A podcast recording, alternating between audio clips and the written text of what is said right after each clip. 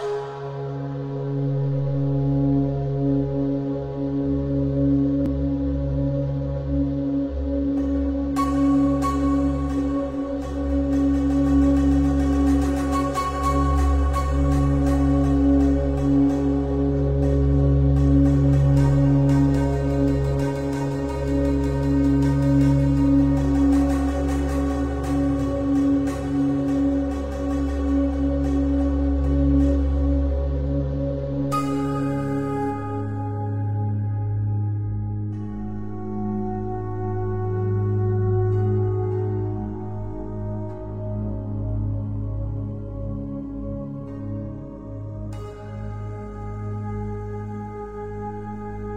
sto facendo suggestionare troppo da questi luoghi, dalle storie sulla pietra nera, dalla follia che dicono colpire chi dorme alla sua ombra, quella follia che ha colpito Jas- Geoffrey, questo sottile tormento, questa stessa follia che... Da dove viene questo rullare di tamburi? Risuona nei miei sogni da giorni un rullare di tamburi primitivo, primordiale. Viene dalle profondità della mia mente o, da quella di qualcun altro, da quella di qualcos'altro. I miei sogni sono confusi, febbrili, ma ogni notte, ogni notte riesco a ricordare qualcosa di più. Anche Justin aveva sogni del genere. Falò, canti ululati alla luna, riti antichi, sanguinari e tamburi. Le urla dei pazzi sono solo i vagiti dell'uomo nuovo che viene alla luce. Benvenuti a Reveries Collective Roleplaying.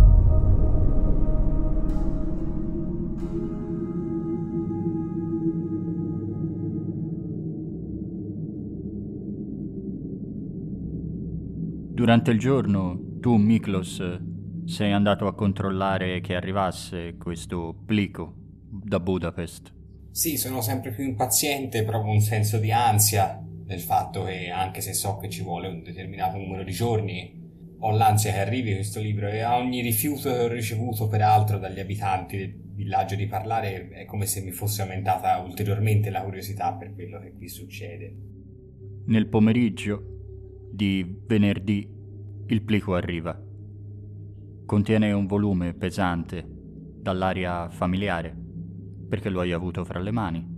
Proprio questo stesso volume.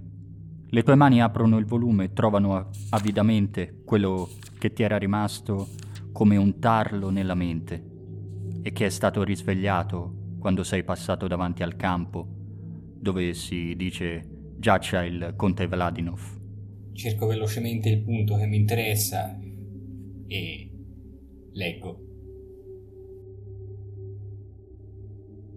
Dopo la scaramuccia, nel corso della quale il conte Dopo la scaramuccia nel corso della quale il conte con il suo piccolo esercito aveva ricacciato l'avanguardia turca, si trovava nel Vladimir si trovava nel vecchio castello semidiroccato sulla collina e impartiva ordini per la disposizione delle sue forze quando un aiutante gli portò un astuccio laccato che era stato preso dal cadavere del famoso scriba e storico turco Selim Bahadur, caduto in combattimento.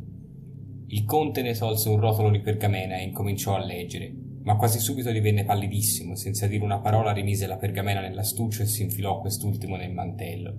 In quel preciso istante una batteria turca nascosta aprì improvvisamente il fuoco e i proiettili colpirono il vecchio castello. Gli ungheresi, inorriditi, videro le mura crollare e rovinare addosso al valoroso conte, nascondendolo completamente. Ormai, privo di comandante, il piccolo e coraggioso esercito fu fatto a pezzi e negli anni tempestosi che seguirono le ossa del nobile non vennero mai recuperate. Oggi gli abitanti del luogo indicano un enorme ammasso di rovine nei pressi di Schonval, sotto il quale dicono dopo tanti secoli riposa ancora ciò che resta del conte Boris Vladinov. Questa è un'informazione che ti senti di condividere con Melville? Mi ritrovi nella, nella sala della locanda circondato da da tutti i miei libri, da tutti i miei appunti e non, eh, non sono al, al, normale tavolo che, che, occupavamo i primi giorni, ma anzi a quello che ormai ho, ho preso come mio in un angolo un po' in disparte perché non voglio farmi vedere dalla gente, possibilmente neppure da te, mentre sfoglio un libro in particolare. Nel corso degli ultimi giorni sto prendendo molto meno cura di me stesso mangio con minore appetito, la mia pettinatura non è più impeccabile, mi hai visto un paio di giorni di fila con indosso gli stessi abiti, non mi, non mi rado altrettanto spesso o non con altrettanta cura, mi sono un po' lasciato andare senza neppure, senza neppure accorgermene. E l'unica cosa che, che sembra interessarmi è immergermi nei libri, nelle suggestioni, nelle leggende di questo posto e nei culti innominabili. Io arrivo quasi trafelato, mi siedo accanto a te appunto e ti mostro il libro che mi è appena arrivato appunto, questo volume di Larson, e ti leggo il passo che ho appena ritrovato ricordandoti mentre arrivavamo del, del cumulo sotto il quale ti avevo detto che si diceva giacesse il conte che, che, la parte che non mi ricordavo era della quale non ero sicuro era questa del fatto che appunto secondo quanto scritto nelle guerre turche dall'Arson, si dice che appunto il, il conte abbia letto questa pergamena subito prima di essere sepolto, eh, questa pergamena sottratta ai turchi subito prima di essere sepolto da una cannonata che distrusse la fortezza. Un aneddoto storico di indubbio fascino. Mi domando soltanto, e le domando, e lei è l'esperto, mi domando soltanto quanto ci sia di storia e quanto invece non sia la fantasia popolare che ci abbia ricamato sopra possiamo fare a meno di chiederci che cosa mai ci potesse essere scritto su questa pergamena. In effetti non lo sappiamo, ma mi frulla nella mente da quando siamo passati da lì. Ho come la sensazione che possa essere importante. Ad un certo punto, mentre siete persi nei vostri discorsi, si avvicina Agnes. Scusate, non vi volevo disturbare, ma mi hanno detto che il maestro è tornato. Mi aveva detto Janus che... Nell'istante stesso in cui lo dice mi torna in mente che effettivamente Janus aveva detto che sarebbe tornato proprio oggi. Chiedo a Melville se non vogliamo andarci a parlare subito. Forse sarebbe una buona idea. Appena finisci di, eh, di tradurmi la frase della, della signora, io scatto in piedi. Sono ansioso di parlare con questa, con questa persona. Subito, immediatamente, andiamo, andiamo immediatamente. Mi sto raccogliendo tutti i miei libri, li metto nella mia, nella mia scarsella immediatamente senza, senza neppure preoccuparmi di chiudere penne o di, fare, di poter fare delle, delle pieghe alle pagine. Dove possiamo trovare questo vecchio maestro di scuola? Chiediamo indicazioni. È una casa non tanto dissimile dalle altre del villaggio, un po' più defilata all'inizio della zona boscosa che porta poi alle campagne circostanti. Ci dirigiamo subito là, bussiamo. La porta si apre e davanti a voi c'è un uomo d'una certa età, ma con un portamento e un atteggiamento fiero. Sembra stonare rispetto agli altri abitanti di Stregoicavar. Ha un'aria decisamente più moderna, più europea. Buonasera. Nel ritrovarlo davanti subito mi tolgo mi, mi tolgo il cappello e per un attimo mi vergogno, è come se mi colpisse la consapevolezza delle, delle condizioni in cui trovo, dell'aspetto fisico, della faccia stanca, incavata, della barba lunga che mi è cresciuta. Per un attimo me ne vergogno. Ovviamente il saluto lo dice in ungherese, ma guardandoti Melville lo ripete in inglese. È il, è il signor Jabor? In persona. Lei ha conosciuto Justin Geoffrey. Justin Geoffrey. È buffo. Io non credo nel destino. Non do neanche valore alle coincidenze. Ma sono passati dieci anni da quando ho parlato con Justin Geoffrey. E un altro americano ora, perché lei è americano, lo sento, viene a bussare alla mia porta a chiedermi della pietra nera, immagino. Rimango interdetto, la mia bocca rimane aperta, le labbra schiuse per qualche attimo. Poi deglutisco un po' a fatica. Che cosa sa lei della pietra nera? Cosa, cosa ha visto Geoffrey nella pietra nera? Eh, accomodiamoci. Non è bene parlare sulla porta. Vi fa cenno d'entrare e vi ritrovate in un corridoio di legno. Ed è tutto molto più ordinato e meno antico delle altre abitazioni di Stregoicavar. Ti sembra quasi, Melville, di trovarti a casa di uno dei professori del New England. Vi porta fino a uno studio, una piccola sala, circondata da scaffali pieni di libri, e vi fa sedere a un tavolo. Accomodatevi. La pietra nera? Cosa sapete della pietra nera? Pietra nera ha ossessionato Geoff, ha scatenato le sue fantasie. Lei è l'unico che lo a quanto mi dicono, è l'unico con cui parlava all'interno del villaggio. Che tipo era? Io me ne rimango, me ne rimango parzialmente silenzioso in questa discussione perché questa è la, è la prima volta in cui c'è una persona che può parlare direttamente più di Geoffrey, quindi ti lascio, e non devo tradurre, ti lascio più campo libero, diciamo. Beh, signor Melville, posso dire che avesse qualcosa in comune con lei. Ma Justin Geoffrey era già disturbato. Io credo che i semi della follia erano già piantati nella sua mente prima che venisse a Stregoicavar. Geoffrey è uscito completamente fuori di senno in questo paese. Ha prodotto, ha scritto, ha prodotto delle opere magnifiche, ma lei sa che, che ha finito i suoi giorni in un manicomio, vero? Che cos'è che, che, che tipo era? Che cosa, cosa può aver visto? Quale fascino malato ha esercitato la pietra nera sulla sua mente, evidentemente già fragile, per, per farlo cadere nella follia più totale? La pietra nera è sicuramente molto molto vecchia converrete con me che è lassù da molto, molto tempo. Certo. Non so se ne siete al corrente, ma quassù all'epoca esisteva una congrega di streghe. Forse proprio tutti gli abitanti del villaggio erano adepti di un'antica congrega di qualche culto della fertilità. Dopotutto, Stregoikavar è un nome che rimane ancora oggi. Siete anche a conoscenza che gli antichi abitanti furono sterminati dai turchi. Dai turchi, sì, lo sappiamo. Io non credo che quegli adepti avessero eretto il monolito lassù, ma credo che è stato il centro della loro attività.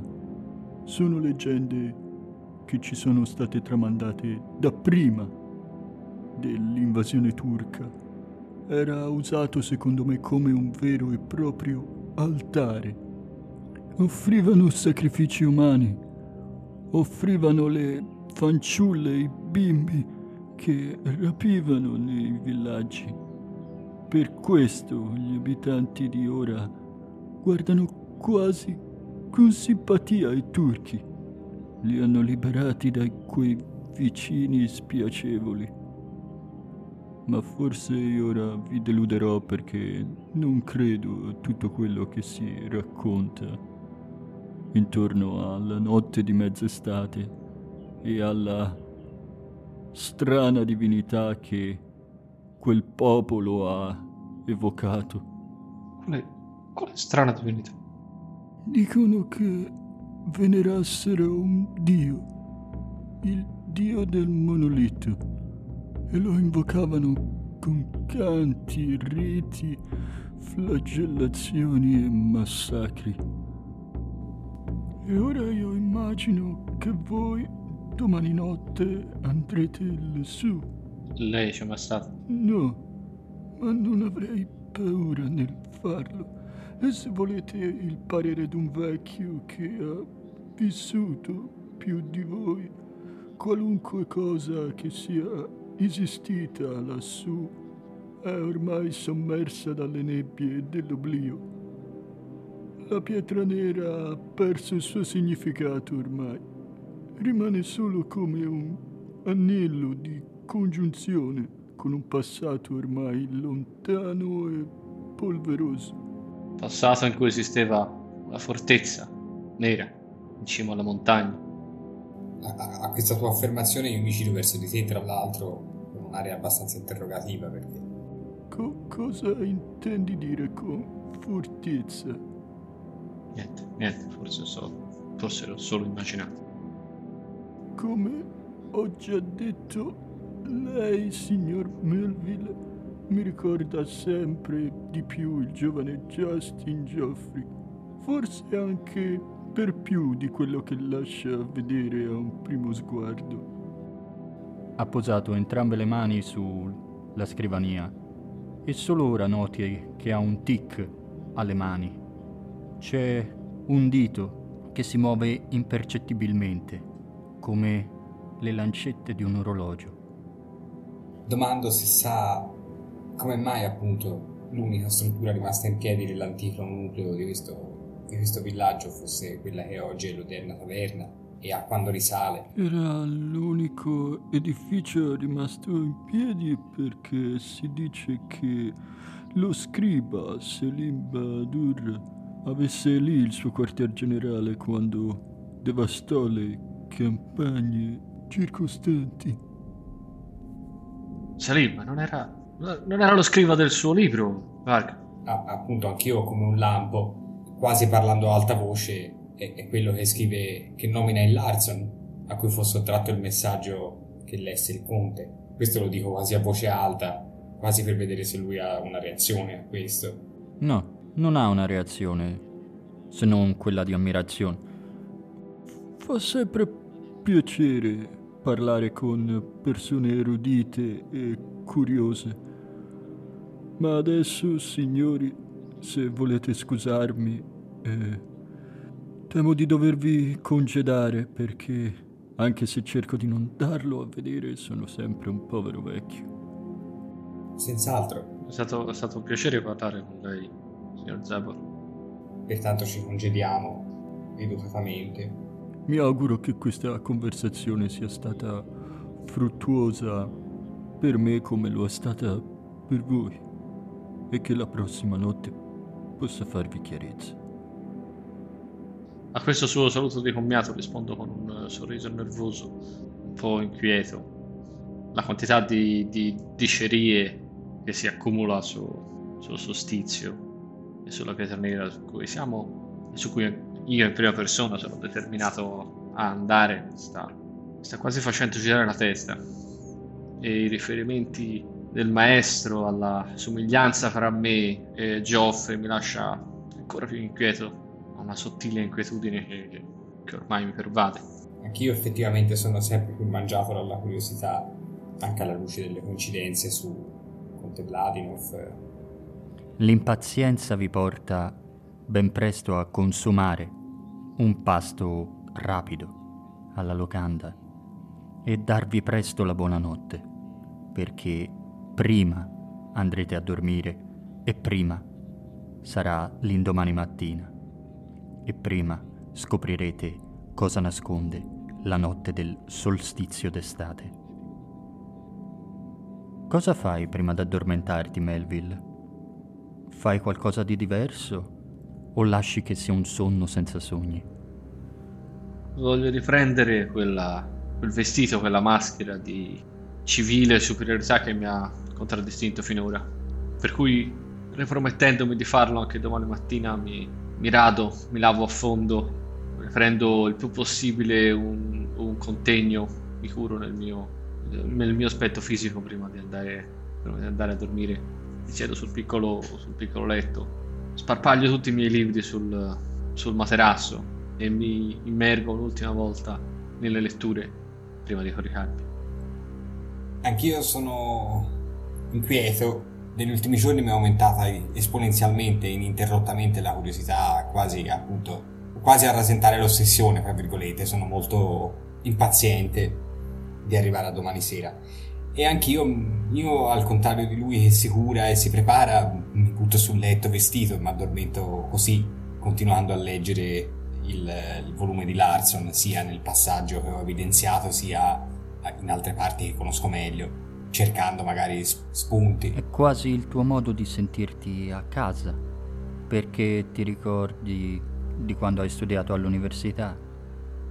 È come se ognuno di voi due, non sapendolo, cercasse di ritornare nei panni che ha sempre vestito prima di arrivare a Stregoikavar, prima di scivolare verso l'abisso.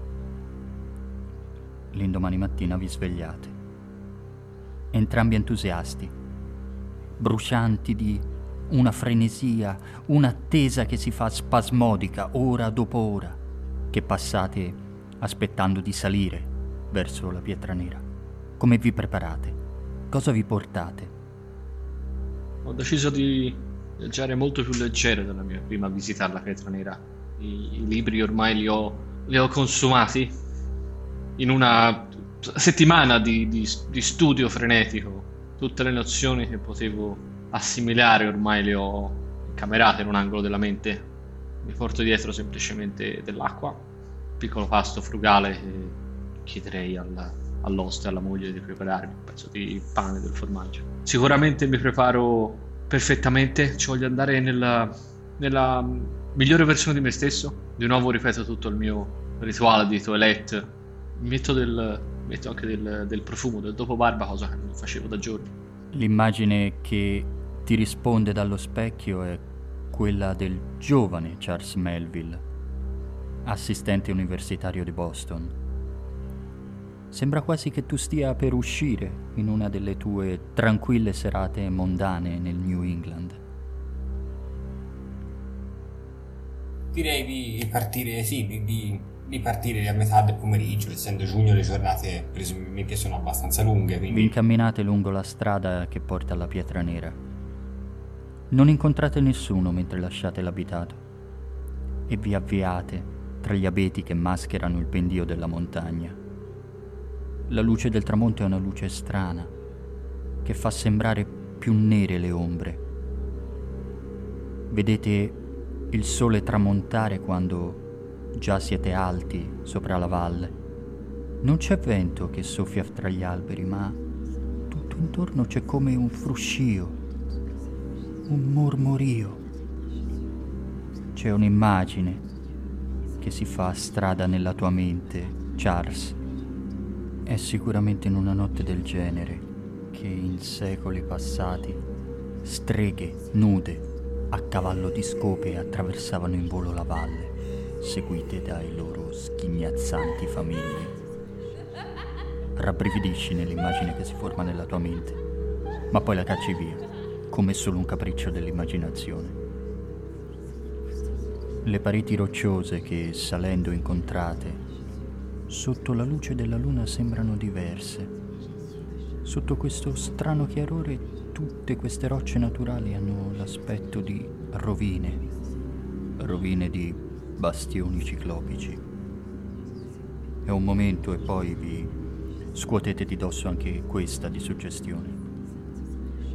Raggiungete l'altipiano, che è ormai notte, ma siete un attimo esitanti prima di immergervi nel bosco, perché c'è una sorta di tensione che aleggia nell'aria, come se un mostro invisibile trattenesse il respiro per non mettere in allarme la sua preda.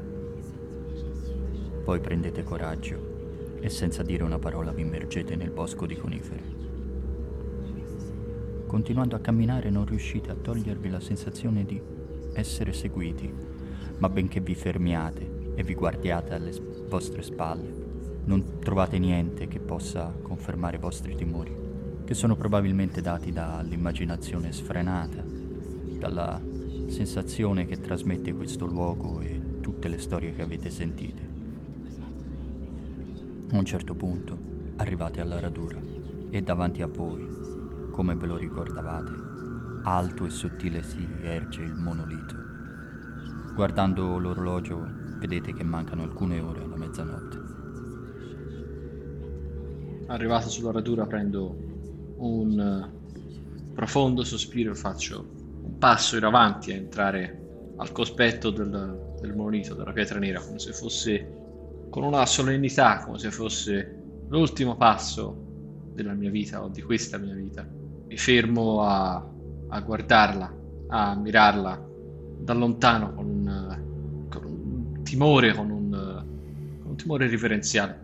Non, non, parlo come non ho parlato praticamente mai durante, durante il tragitto. Faccio un altro passo in avanti, mantenendomi a una debita distanza dalla pietra e di nuovo prendo a girarci lentamente attorno per guardarla da, da ogni angolazione. Un passo lentissimo, calcolato, quasi una marcia. E anch'io, nell'arrivare appunto al limitare della natura, ho una sensazione di leggera inquietudine, di ansia, ma anche una sensazione appagante nel rivedere la pietra Peraltro, essendo praticamente ormai buio, insomma, io mi ero portato dietro anche una torcia elettrica, la, la illumino dalla base per ritrovarne i, le incisioni che mi ricordavo che avevamo intravisto l'altra volta. La pietra nera risponde con il suo luccicare, con le sue superfici nere, lisce, che diventano quasi vetrose e semitrasparenti. E anch'io, quasi senza rendermene conto, tanto quanto successe l'altra volta, comincio a girarci intorno, in senso opposto rispetto a Melville. Non lo decido in effetti, giro intorno illuminandola. Camminando, i vostri passi risuonano nel silenzio della notte. Ma lentamente si fa strada come un'impressione. Un vento leggero inizia a soffiare fra i rami degli abeti. Questo suono diventa quasi il pigolio di un flauto invisibile, un suono monotono e il camminare intorno al monolito vi creano un senso di estraniamento. Miklos, tu fai in tempo a guardare il tuo orologio un'ultima volta, vedendo le lancette che si avvicinano inesorabilmente alla mezzanotte e poi entrambi avete un secondo di cedimento. I vostri occhi, appesantiti da questo suono monotono, dal ritmo incessante dei vostri passi, si chiudono, le vostre palpebre, per un secondo. E quando le riaprite, il monolito sembra quasi ondeggiare e danzare vi ritrovate entrambi in posizioni diverse, con le gambe che vi sono quasi cedute per quel secondo di incoscienza. Ma non vi è facile adesso muovervi. È come se vi sentiste stretti da una qualche genere di paralisi. È come se una mano di ferro vi stringesse e un terrore gelido vi invade. Fate in tempo ad alzare lo sguardo come se voi vi guardaste dai due lati della radura e in mezzo a voi non c'è più solo la radura deserta, ma è apparsa una folla silenziosa di individui bizzarri. Riuscite a vederne i particolari dell'abbigliamento, quasi barbarici, talmente arcaici e dimenticati anche per una terra così remota. Sono gli abitanti del villaggio che continuano a perpetrare la tradizione? No, perché gli abitanti del villaggio non sono così bassi, tozzi, non hanno fronti così schiacciate, non hanno volti così ottusi i loro lineamenti, che sembrano slavi o magiari, hanno qualcosa di diverso. I loro connotati sembrano degenerati come in conseguenza di una mescolanza con un ceppo vile ed estraneo. Molti indossano pelle di animali selvatici e tutti, uomini e donne, hanno un'aria di brutale sensualità ma non badano a voi. Formano un ampio semicerchio davanti alla pietra nera e cominciano una sorta di cantilena, facendo ondeggiare i loro corpi dalla cintola in giù, gli occhi fissi sulla sommità della pietra. Ma la cosa più strana è il tono fievole delle loro voci, che a questa distanza è come se vi arrivasse completamente abbassato, indistinguibile, come se attraversasse una distanza immensa di spazio e di tempo. Fatemi un tiro sulla sanità. E ho gli occhi sgranati da uno sgomento stupore, la mia espressione trasfigurata a metà fra l'incredulo il, il meravigliato il, e il terrorizzato. Mi ritrovo in mezzo, immerso in mezzo a una scena che viene da, dall'età della pietra, da qualcosa di talmente remoto da non poter essere neppure concepito. Improvvisamente tutto sembra acquistare un senso, tutte, tutti i racconti, tutti i timori folcloristici di un popolo nascosto, di un popolo degenerato, delle streghe, le paure del villaggio, gli antichi culti in adorazione di dei. Improvvisamente tutto sembra avere, sembra avere un senso, sembra vivere davanti ai miei occhi. Scoppio in una mezza risata che ha dell'isterico e della soddisfazione, dell'eureka della soddisfazione della scoperta geniale. Rido in mezzo a questa festività, alternando lo sguardo fra il popolo che mi si è rivelato davanti e la, la sommità del monolito che si muove nella notte. Anch'io, la... peraltro, ho questa sensazione di non avere paradossalmente il controllo del corpo, mi sento immobilizzato da qualcosa e la, la, la cosa già di per sé mi disturba moltissimo. Vorrei divincolarmi, vorrei allontanarmi, eppure nel, nel contempo non riesco a fare a meno di, di, di guardare appunto ossessivamente la scena che mi si farà davanti. Mi dà soddisfazione in base anche appunto a tutto quello che sembrava convergere verso questo momento, questo punto. Anch'io ho la sensazione che tutto quello che abbiamo ascoltato, da chi che sia, tutto quello che ho studiato, ho saputo anche nella vita, converga in questo momento e che ci sia tra l'altro anche qualcosa di, di più antico che ha a che fare proprio col sangue del mio popolo stesso, del, degli ungheresi, della storia di questo paese, di questa terra. È atavico, però nel contempo mi terrorizza. È quasi troppo grande. La risata isterica di Melville risuona in questa atmosfera surreale, ma quelle figure non sembrano sentirla. Adesso, davanti al monolito, è come comparsa una specie di braciere, da cui si leva un fumo nauseabondo giallastro, che inizia a avvolgere la pietra nera, ondeggiando. Sembra quasi un immenso, instabile serpente. E da una parte, accanto al braciere, giacciono due figure. Una fanciulla, completamente nuda, legata mani e piedi, e un bimbo, che non può avere più di qualche mese. Dall'altra parte, invece, è accovacciata un'orribile vecchia che tiene in grembo una specie di bizzarro tamburo nero e lo percuote colpi lenti e leggeri delle palme aperte. Ma voi non riuscite a sentirne il suono. Il ritmo dei corpi ondeggianti diventa più rapido e nello spazio tra la folla e il monolito balza in avanti una giovane donna, anch'essa nuda, gli occhi quasi luminosi e i capelli neri, lunghi, sciolti si mette a roteare vertiginosamente sulle punte dei piedi. Attraversa lo spazio. In alcuni momenti è più vicino a te, Charles, e in altri a te, Miklos. E dietro a questa figura fantastica arriva un uomo, dalla cui cintura pende una pelle di capra.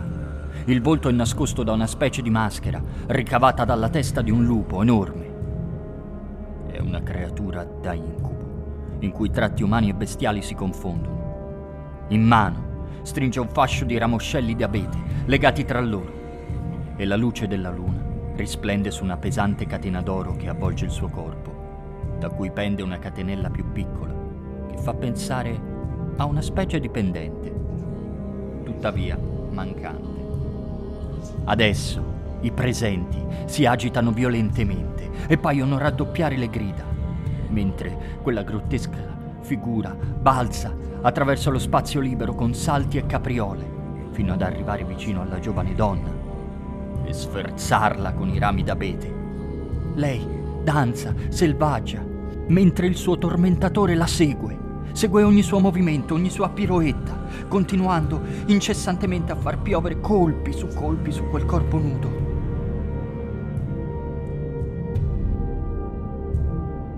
Da che stavo ridendo fra la soddisfazione professionale di aver fatto una scoperta inestimabile e la, la certezza che il mio nome verrà ricordato negli annali dell'Accademia. Quello, la meraviglia nel ritrovarmi immerso in questo spettacolo primitivo. La mia risata è andata a crescere, a salire sempre di più, ha assunto il ritmo del batter del tamburo tribale il ritmo della cantilena che mi avvolge. Improvvisamente sono andato completamente fuori, completamente fuori ritmo. Mia risata è diventata uno sghignazzare isterico. Mi sto guardando attorno sempre più velocemente, fissando le facce, i ghigni, i denti digrignati, le espressioni estatiche degli, dei festanti, del popolo festante attorno a me. Inizio a imitare i loro movimenti, a muovere il mio corpo con degli, degli spasmi, imitando i loro gesti, le loro, le loro danze quasi in una, in una parodia. Cerchi violentemente di risvegliare il tuo corpo. Ti sembra quasi di vivere una paralisi notturna, di quelle che si presentano nei momenti di bagnasciuga tra la veglia e il sonno, e lentamente, con innumerevoli formicoli quasi dolorosi, le tue membra si muovono, seguendo il ritmo di una musica che immagini. Anch'io continuo ad assistere a questa scena, sempre più assurda. Cerco disperatamente di rimanere però ancorato a quanto di reale ancora cerco di riuscire a percepire. Vedo Melville accanto a me che, che cerca di contorcersi è come se cercassi anche di mettere a fuoco due situazioni diverse.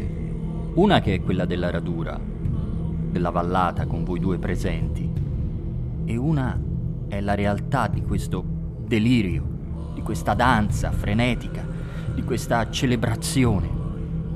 Hai dei momenti in cui le palpebre, muovendosi, riescono a escludere per alcuni frammenti di secondo la presenza degli astanti e riesci a mettere a fuoco solo Melville, che si agita in modo scomposto.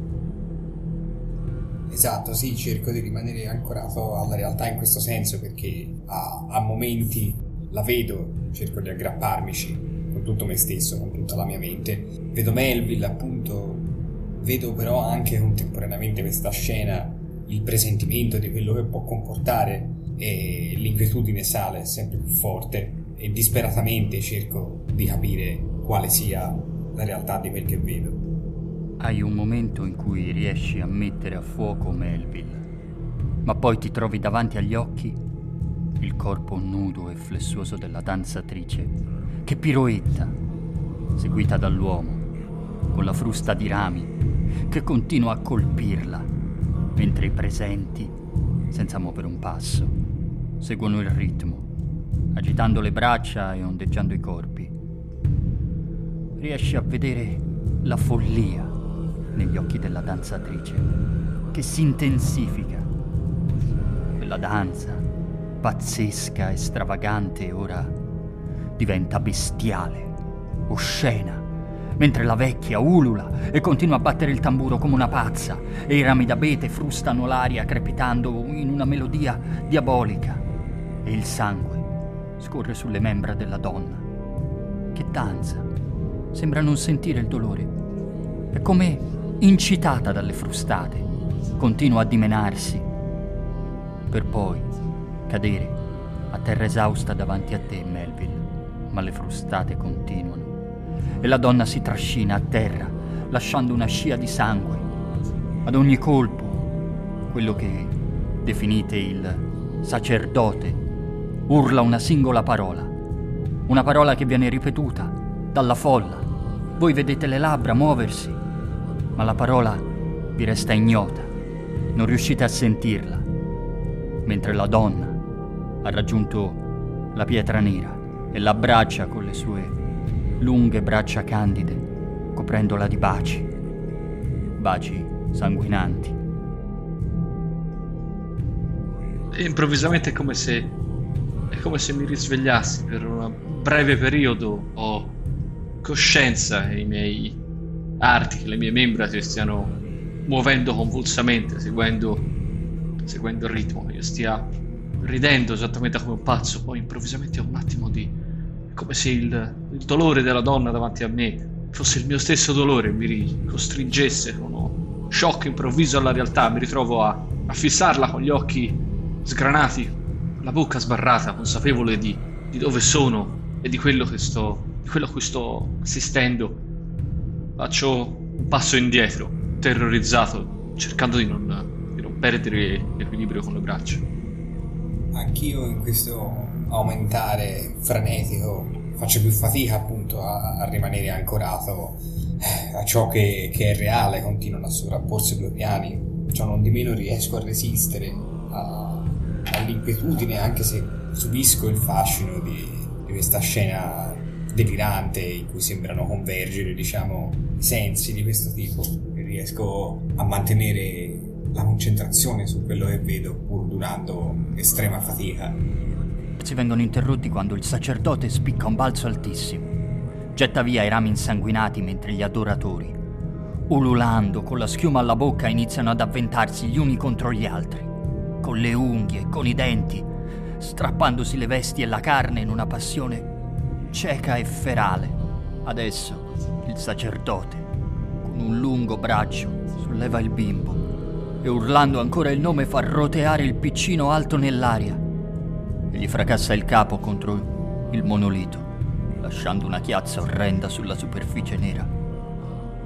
Raggelati d'orrore lo vedete squarciare quel corpicino minuscolo con le dita nude e scagliare manciate di sangue sulla pietra, per poi gettarne i resti, straziati nel braciere, spegnendo la fiamma e il fumo in una pioggia scarlatta mentre i bruti impazziti dietro di lui continuano a urlare il nome.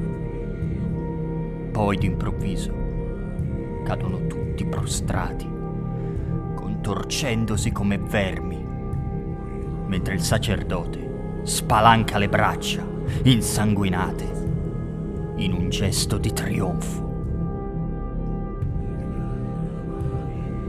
Non voglio più vedere quello che sto, quello che sto vedendo le urla di, di dolore, le urla estatiche mi stanno assordando.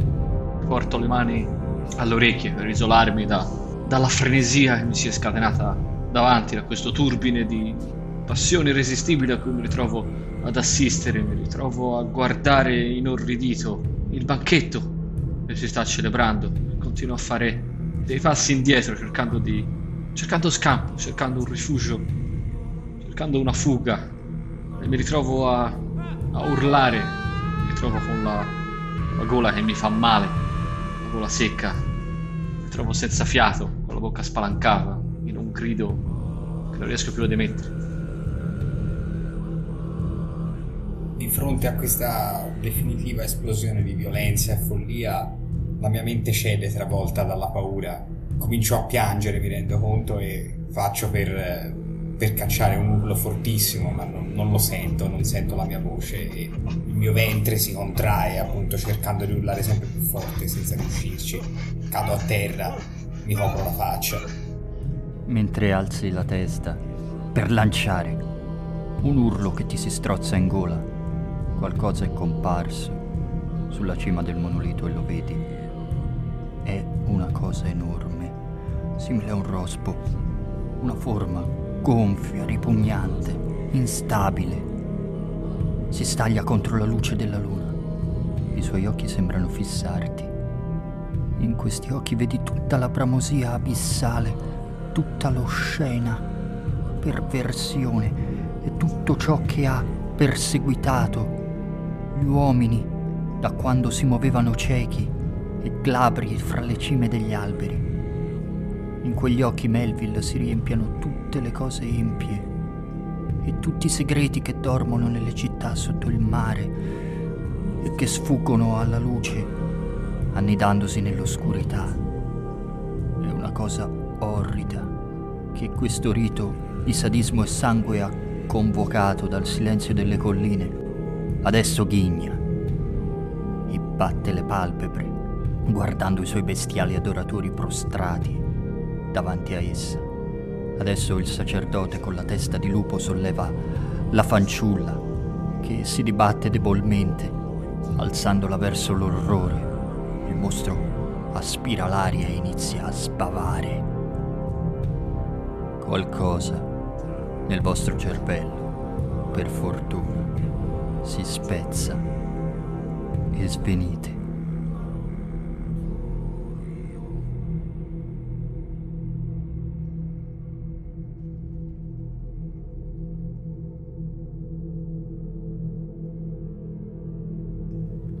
Riaprite gli occhi su un'alba bianca e silenziosa. Il monolito si leva alto e muto sopra la radura, dove l'erba ondeggia verde e non calpestata nella brezza del mattino. Neppure so se mai io ho perso i sensi o se mi sono... sto lentamente adesso riprendendo coscienza, con gli occhi sbarrati sulla cima del monolito ma a giudicare dal, dal dolore che mi pervade in tutto il braccio, sono ore che i miei denti stanno affondando nella carne della mia spalla, nel disperato tentativo di offrire anche la mia carne alla creatura che è apparsa.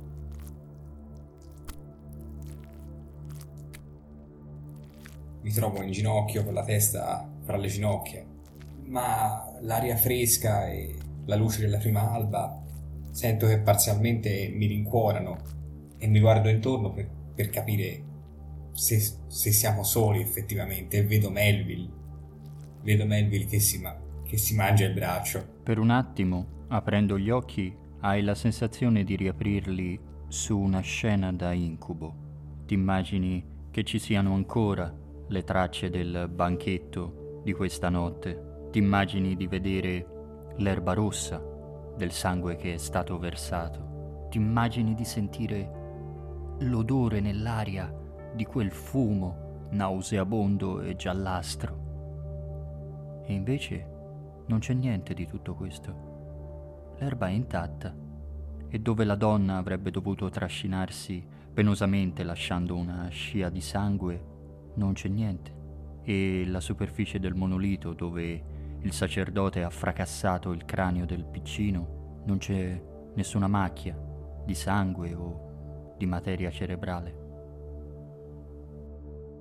Infatti mi, mi guardo intorno spasmodicamente, quasi tasto fra l'erba, nascosto con le dita per vedere appunto se, se è verde intonsa oppure macchiata. Guardo l'aria per vedere se vedo tracce del fumo giallastro perché a intervalli, quasi lo vedo ancora, che si sovrappone appunto alla luce bianca dell'alba, ma in effetti non c'è.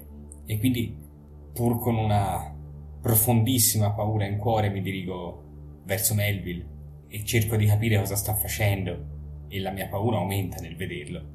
Non capisco, non capisco molte cose, non capisco da dove veniva quello che ho visto e non capisco perché lui sta facendo così. Vado verso di lui e cerco, lo chiamo, lo scuoto, cerco di togliergli il braccio di bocca notando che si sta incidendo le carni. Ma da me non ottieni nessuna reazione se non l'orrendo umido suono dei miei denti che masticano brandelli della mia stessa carne. Sguardo rapito e fisso su sulla cima della pietra nera. Lo sguardo vitreo di Merville e il suono che fa nel masticare la carne del suo stesso braccio mi fanno rabbrividire, faccio un passo indietro, incespico, cado e reprimo un conato di vomito anche. Tutto questo, tra l'altro, è intervallato dalle immagini che, che, a momenti continuano a tornarmi sulla mente. Ogni, ogni luogo che vedo intorno a me mi ci immagino appunto quello che credo di aver visto fino a pochi attimi prima. Non so quello che devo fare, inizio, inizio quasi istintivamente a piangere, torno verso Melville, lo scuoto, cerco di farlo reagire ma vedo che non ottengo risposta. Mi chiedo se allora a questo punto anche lui abbia visto quello che ho visto io e se non abbia perso, perso il senno. Non so come devo comportarmi, forse dovrei cercare di riportarlo giù, cerco di farlo mettere in piedi, cerco di scuoterti e di prenderti sotto braccio. A fatica riesci a distogliere Melville dal suo orribile intento Riesci a fargli girare la testa dall'altra parte, a fargli smettere di fissare la cima della pietra nera. Cerchi di portarlo di nuovo alla ragione, lo metti in piedi e lui ci rimane, anche se ondeggiando. Sembra quasi imitare i movimenti degli adoratori di questa notte. Questo suo movimento non fa che aumentare il mio, il mio senso di inquietudine, ancora con lo sguardo vago tutto attorno alla radura e, e faccio il giro intorno alla pietra nera lasciando lì Melville a ondeggiare continuando a guardarne la sommità. Non vedendo niente, è stato un sogno. È, è stato un incubo pazzesco. Cioè, non è possibile quello che hai visto. Non può esserlo. Infatti, via via mi continuo a, con- a convincere di questo. Cioè, nonostante rimane di sottofondo una sensazione fortissima come di un, di un incubo estremamente vivido che uno stenta a separare dalla realtà del risveglio. E appunto Melville, perché fa così? Perché? Torno da lui, cerco di farlo camminare. Quello che hai tirato in piedi e che stai aiutando a sorreggersi è soltanto un involucro vuoto di quello che, di quello che ero. Il mio sguardo è assente, la mia postura non è quella dritta, elegante che avevo le mie spalle sono molli, le mie braccia ciondolano lungo il corpo, ti vengo dietro zoppicando, con aria assente, lo sguardo perso nel vuoto.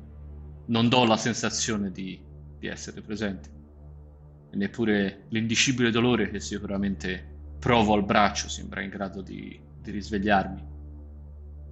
Io co- continuo a trascinarti visto che, hai, visto che mi segui nel tirarti, continuando a cercare di chiamarti, cerco di tirarti in direzione del sentiero per, per lasciare questa radura. Devo cercare di riportarti al paese, ma non posso fare a meno di essere esterefatto e atterrito dalla tua condizione. E non vorrei che facessi la stessa fine di Geoffrey per il quale siamo venuti fin quassù abbiamo assistito e abbiamo visto qualcosa che non so spiegare, che vagamente sta svanendo ora dai ricordi, non è più vivido come prima. Camminando in modo fastidiosamente lento, soffermandoti spesso per controllare Melville, hai modo di riflettere e meditare molto sugli eventi trascorsi questa notte. Sei sempre più propenso a scartare la teoria che fosse solo un sogno. È più evidente che ciò che hai osservato sia un'illusione, priva di sostanza materiale. Però credi di aver visto l'immagine di un atto compiuto in un atroce tempo passato. Ma c'è una domanda che inizia a farsi strada nella tua mente. Come puoi essere sicuro di questo?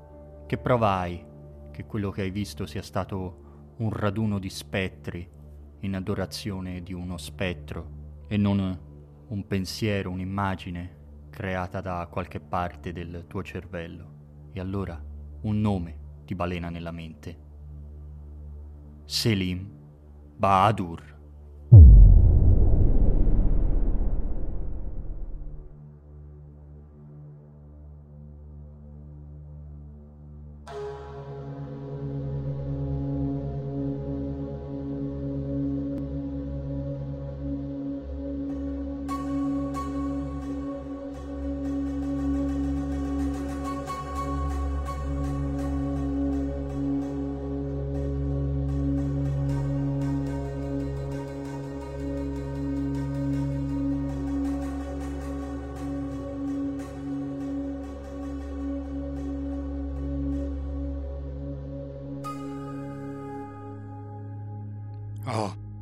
Passato una notte intera tra le rovine di Shonval a dissacrare il sepolcro del conte Vladinov.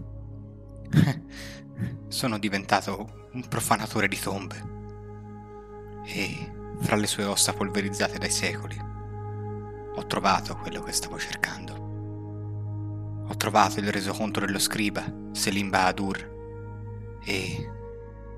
e quell'amuleto strappato dalla catena d'oro del sacerdote.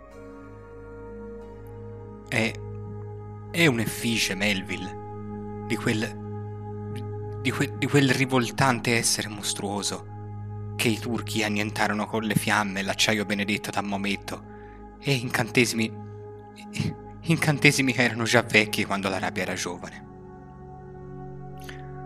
Ho gettato tutto nel Danubio. Possa Dio riportare quelle oscenità all'inferno da cui sono venute. No, non è stato un incubo Melville, quello che hai visto nelle profondità della pietra nera. Suo il nome che infiammava i loro cuori. Suo il nome che mi risuona nelle ossa. Suo il nome che ti affiora sulle labbra, su quel tuo ghigno insanguinato. Una chiave. La pietra nera è una chiave. Shugnae Satogwa și haglă, în cai și haglă, Sutlatlan, în gaga, șugnae, satogua. Și haglă, în cai și haglă, Sutlatlan, în gaga, șugnae, satogua. Și haglă, questo era un episodio di Reveries Collective Roleplaying ispirato al racconto La pietra nera di Robert Howard e allo scenario per il richiamo di Cthulhu, il popolo del monolito di Ted Shelton. Le nostre voci dal buio sono Tommaso nel ruolo di Charles Melville, Matteo nel ruolo di Miklos Varga e io Marco sono il narratore. Musiche ed effetti sonori utilizzati con il consenso degli autori Potete trovare Reveries Collective Roleplaying su Facebook, Twitter Instagram, oltre che su YouTube e sulle principali piattaforme di podcast. Ascoltate il buio.